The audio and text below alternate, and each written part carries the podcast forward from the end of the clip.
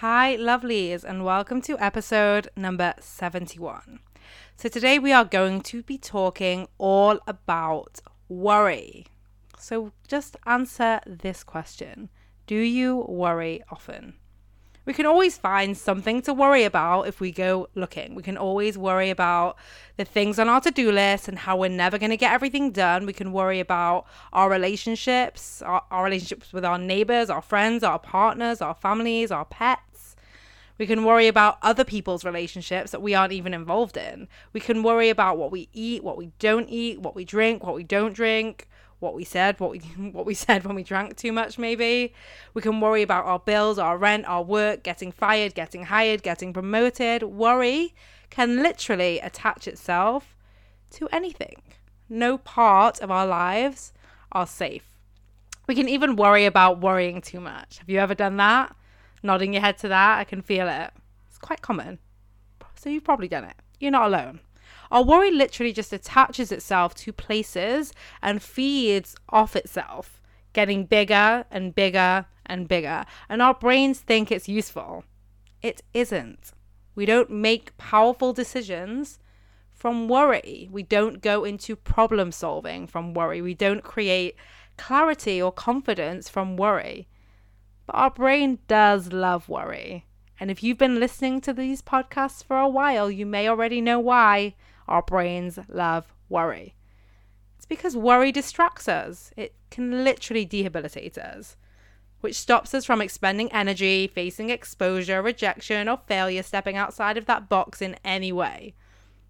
Worry will keep us spinning in our head and keep us playing small in our lives. It's not just an emotion we feel and experience, it's an emotion we indulge in. Now, you may think indulge is a funny word to use since indulge literally means we allow ourselves the pleasure of, but we can also indulge and allow ourselves to avoid the discomfort of other things. So, let me explain. Worry is like ice cream in that it's not necessary, even when we want it to be. And a few bites won't do so much harm, but it's hard to put that whole tub away once we've started. And when we've had too much, we're going to feel pretty terrible. And I said this to a client as we coached on worry the other week. And he confessed to finishing a tub of ice cream a few nights earlier and then came to the session with all his worries as well. And I was like, yep, it's the same mechanism in our brain that keeps going for the ice cream or the wine or the Instagram or the Netflix. It's the same exact mechanism that's going for the worry. Remember, how we do one thing is how we do everything. So, the same urge to sit in worry was showing up and ur- urging him to eat ice cream, like the whole tub. and our brain likes to worry because it's a distraction, just like ice cream. It's all consuming, it gives us really permission to stop, and it feels very justified and very important as well as the fact that we feel like worry happens to us and is out of our control, which obviously creates more worry. And it isn't. Like, have you ever. Here's a good question for you. Have you ever looked at the ice cream tub and just wondered where the whole thing went? Like, you ate it all and you completely didn't mean to, and now it's all gone? Yes, probably. because our brain goes into autopilot mode so that we aren't even fully tasting and savoring each bite. It's the same with worry. It just like jumps from one thing to the next thing to the next thing to the next thing. Except instead of it being a tub of ice cream, it can be a whole day gone or a week gone, just like literally flashing before our eyes, jumping. like each new thing it jumps onto is just like that next bite of ice cream. So we're not even staying in worry long enough to solve anything. And the more we worry, the more we find to worry about, which is just like ice cream. The more we eat, the more we want it. Now you're probably getting why I said indulge in worry. We sit in it. And at any time, any day, if we give our brains permission to worry, it's going to jump on it, just like ice cream, right? You decided, like, brain, we can have ice cream, we're going to always pick ice cream. If you decided, brain, we're going to just worry, it's going to be like, yeah. You say, what, what am I worried about today, brain? It's going to give you all the answers, anytime, any place, loving it. But here's the thing worry is not useful to you. And if you have any resistance to this, which I have had clients say to me before, like worry is useful, let me tell you. I challenge you to think of a time when worry served you, really when it was necessary. Now, be careful here. I know a few of your brains were like, well, actually, she doesn't know, but this time it was worry. But here's the thing sometimes we think we need the worry to have the awareness of the problem before we solve it, and it is not true. So, let me give you a really basic example, but this will apply to anything. I worried about getting up late, so I set an alarm. Really simple example. And there are plenty of these examples. But notice this the worry is not a necessary step to set the alarm. It's totally possible to set an alarm without worrying. Millions of people do it every single day. So if your brain is giving you the worry is useful story, challenge it. Was the worry really necessary to get the result? Did it add value? If the worry wasn't there, could the same thing have happened? And what you'll find is yes, it could have happened without the worry. A hundred percent of the time. I really challenge you to sit with this. So, worry isn't a necessary part of creating what you want, and we really start challenging that story. And when we worry about our past, because we can either worry about our future and what we want to create, or we worry about our past. So when we are worrying about our past, this worry doesn't come with an ability to change it, an ability to time travel in any way. So we are wasting our time, literally, creating more frustration and feeling more disempowered. So the first step is really to let go of that story that worry is useful.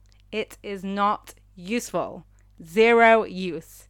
It's possible to do the things without it in our future and impossible to do things about it in our past. I'm going to say that again, slower. It's possible to do things without it in our future, and it's impossible to do things about it in our past. In fact, our brain loves worry so much because it stops us from taking those steps into the unknown. We worry about what could go wrong. Maybe we worry about what people will think. What else will change in our life? Focusing, by the way, only on the negative things, right? What what people would think that would be negative, what negative impacts it could have on our life. That's how our brain is wired, right? With this negativity bias. So let's say you want to earn more money, but you think or you're worried that it's going to need you to work longer hours. Or you're worried it's going to need you to be salesy, or you're worried that other people are going to think that you're greedy, then you're probably going to change your mind about the, the desire to earn more money pretty quickly and just decide to stick and stay safe where you are. If you want to find love, but you are spending time worrying that you will get rejected, worrying that you will get hurt, and worrying that you will be in more pain, you'll probably find the year fly by with zero dates and prospects. Like it makes sense. So now we know the problem with our worry. What can we do about it? Start by letting it all out. All the worries, give them time, get it out onto your head, onto a piece of paper. Just like I talked you through on episode 51, Your Inner Crazy. Now we're going to let out all of our worries with no judgment, no holding back. Go, go, go. And spend time here. Don't try and rush it. Don't try and jump out of the discomfort of it. Just really get it all out of your head onto that piece of paper. This is really important.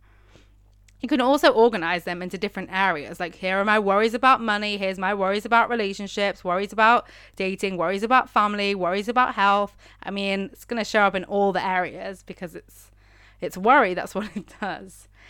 But what I want you to do when you write it down or type it up is give each worry its own line. Okay, giving plenty of time to offload the worries, but give each one its own line.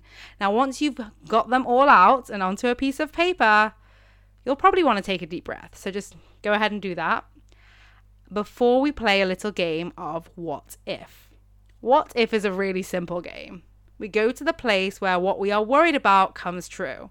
What if I lose my job? What if I don't make any money in my business this year? What if I go on a date and it's a waste of time? What if I fall in love and I get hurt again? Spend time with each of them. It's going to be uncomfortable at first, but come up with an answer. What if you lost your job, for example? What would happen next?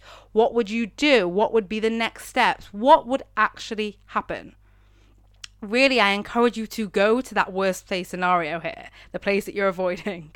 And your brain will probably be telling you extreme things like you're going to end up on the streets or back at your parents when it isn't true because you would probably just get another job. And we've even seen this in recent months. I saw an example on LinkedIn of a guy that was a recruiter that was now a delivery driver for Boots, like a pharmacy, huge pharmacy here in the UK. So he just got another job.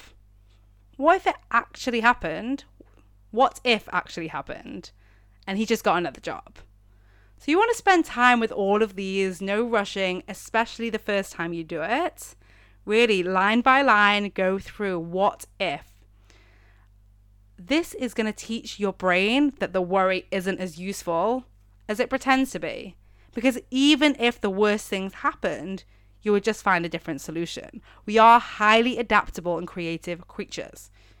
Okay, those are the first two steps. The last step is what is it going to cost you to sit in that worry? Be honest and upfront about what's going to happen if you indulge in the worry because it feels good at first. It feels really important. Our brain is very clever at doing its job of wanting to keep us alive and safe and playing small. But before you know it, the days and the weeks go by and we don't move forward in what we actually want to create. So maybe it's going to cost you a salary increase. Maybe it's going to cost you time with loved ones or a loving relationships or your purpose. Like, really spend time here and be very honest about what it's costing you. This is really powerful work to teach your brain and something that I recommend you do on a regular basis. Keep teaching your brain that the worry isn't useful. The more you repeat this exercise, the quicker you will be able to quieten the worry and the habit. Remember, our brain likes an afternoon spent in worry the same way it likes eating a whole tub of ice cream. We don't have to argue or fight with it. Just because the ice cream is in the house doesn't mean we need to eat it. Just because the worry is available doesn't mean we need to jump on it. It will always be there for us tomorrow. And if you love this podcast and love self help books and are trying all the things, but know that it's still not sticking and you're still not seeing the change that you want to see, then let's talk. And if you've been putting it off for later, then now is later. And how many days or weeks have you lost to later? Enough. Head to vickilouise.com forward slash consult and schedule your call with me. It's the first step to creating the permanent change. Have a wonderful week. Bye, lovelies.